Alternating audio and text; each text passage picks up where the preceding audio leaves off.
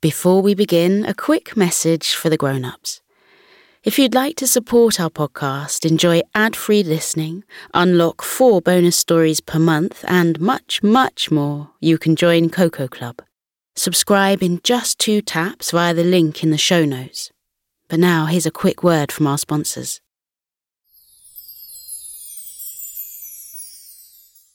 Hey, Abbe here. You can listen to this episode in full by joining the Koko Club today. You'll unlock the weekly Wednesday episode, enjoy ad free listening, and help support Koko sleep so we can keep making the show. Sign up on Apple Podcasts, or for all other podcast players, click the Supercast link in the show notes.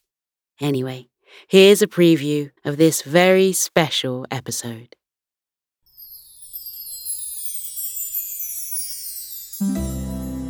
Once upon a time, there was a mermaid with the most exquisite voice in the whole of the ocean. Her name was Aria. An aria is a song in an opera show, so what could be more fitting for a mermaid with such a dazzling singing voice?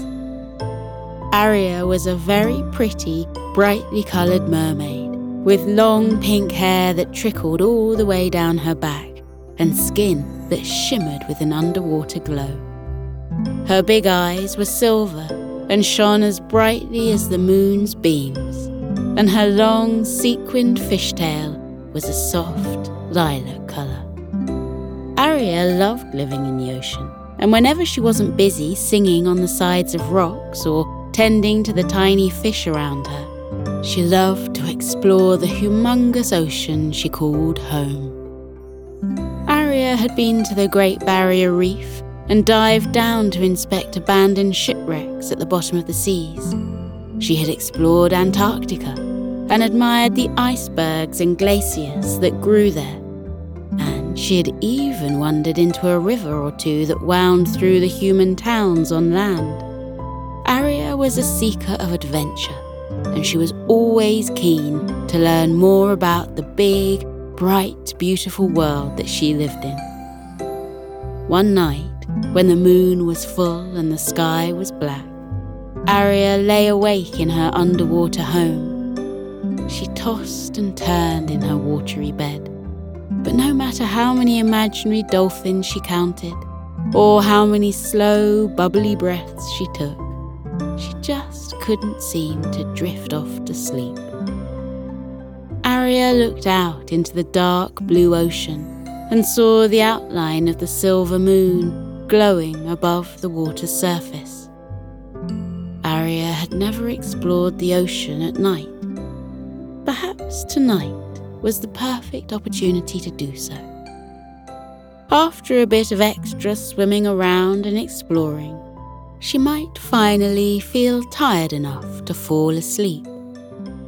So Aria got up out of bed and headed back out into the nighttime waters of the ocean. As Aria roamed, her eyes sparkled with wonderment as she admired the scene around her. In the daytime, the sun shone down into the water, illuminating the ocean with a mystical golden glow that glimmered around her. However, tonight, the water glistened with an enchanting light that made the water around her appear like liquid silver. It shimmered and shone as she swam, and Aria danced and twirled in the dazzling waters with delight. Listen to the full episode by joining the Koko Club.